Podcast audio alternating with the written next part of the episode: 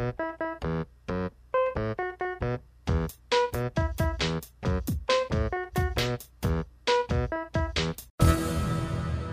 Benjy section.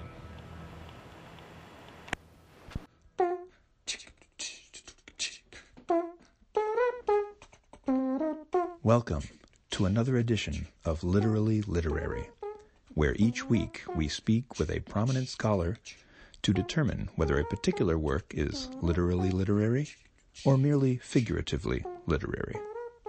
I'm your host, Bronson Thornton. Let's begin.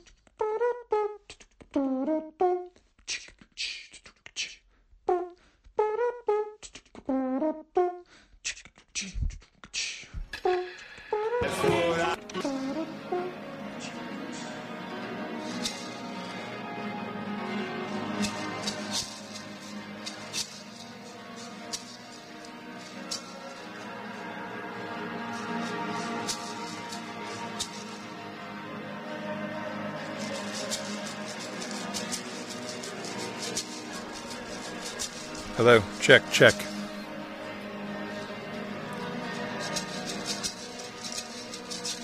Check, check.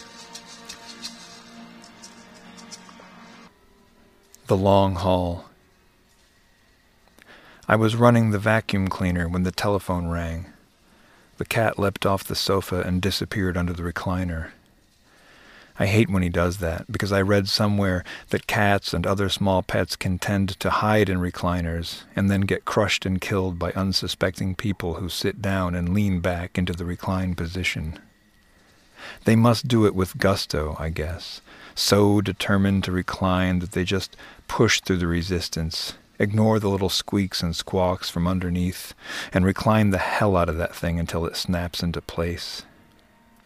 Later, I guess, they realize what they've done, and they cry into their sandwiches for the next few weeks until they finally replace their deceased little kitty with a new one.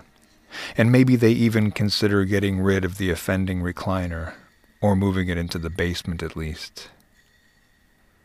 The phone kept ringing, but I didn't pay any attention to it. I knew who it was, and I didn't have any interest in speaking with that low-life son of a bitch. It's funny, that's what my mom always called him when we were kids. And somewhere along the way, I guess I just internalized it and started using it myself. I never called him that when I was a kid. In fact, I used to try and defend him when my mom would go on and on about how he never paid attention to us or supported us, and how he ran around with women like Bonnie Ratner down the street, or Edna Vincent, one of the receptionists down at the car dealership where he worked for a few months. Back when I was a kid, I still wanted to believe in him. I liked the smell of his stale breath and the feel of his worn leather jacket. I loved the way he rolled up the sleeves of his t-shirt to the tops of his shoulders, the way he told us we were lucky little shits, the way he sang to us over the phone. I always wanted to be in his car, though our mother hardly ever let us go anywhere with him. The phone kept ringing, even after I had finished vacuuming the living room. Everything looked good.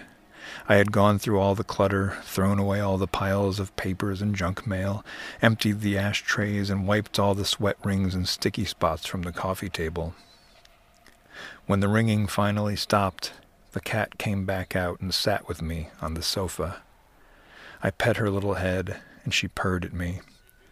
She was so small, I thought, and I wondered if I'd be able to take care of her for the long haul.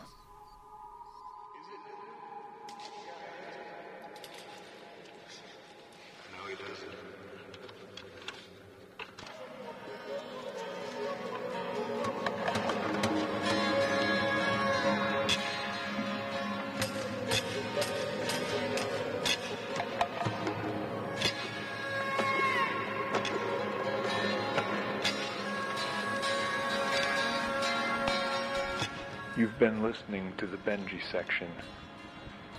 For more information and to subscribe to the podcast, please visit thebenjisection.com.